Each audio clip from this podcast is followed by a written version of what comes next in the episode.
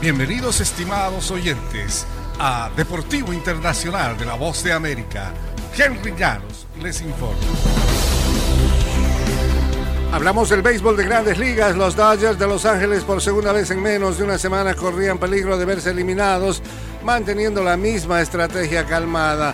Pero fueron sus 52.935 aficionados los que se volvieron locos ayer martes para celebrar una victoria de 7-2 sobre los gigantes de San Francisco que forzó un decisivo quinto juego en la serie divisional de la Liga Nacional.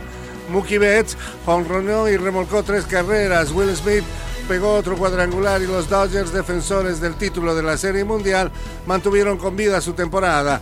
El miércoles pasado derrotaron a San Luis en el juego de Wild Card de la Liga Nacional. Y todo está dicho para que se enfrenten a los gigantes que han acumulado 107 victorias y recibirán el jueves a los Dodgers con 106 triunfos como récord. En el fútbol internacional, la selección de Estados Unidos se prepara para su partido de la eliminatoria mundialista frente a Costa Rica. Es eh, un momento muy difícil para la selección de las barras y las estrellas y ver este equipo especialmente porque no se está jugando tan bien como se podría, según dijo Anthony Robinson, quien no emprendió ese viaje por restricciones que hay en Gran Bretaña.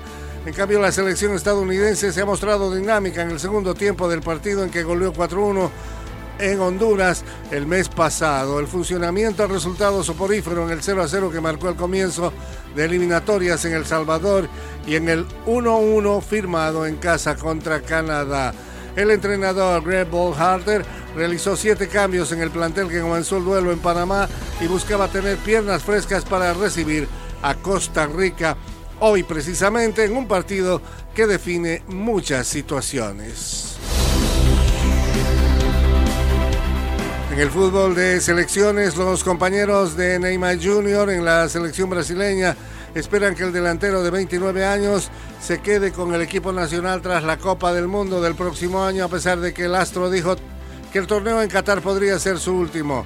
En una entrevista transmitida la semana pasada, Neymar dijo que no sabía si podría soportar el desgaste mental que implicaría más fútbol internacional después del Mundial de 2022. Por lo tanto, comentó que contempla el eh, próximo Mundial como si fuera su último certamen con la selección. Sus compañeros cerraron filas ayer martes en torno del jugador del Paris Saint-Germain, asegurando que entendían la presión que enfrenta Neymar como la máxima estrella del Brasil. Y hasta aquí Deportivo Internacional, una producción de La Voz de América.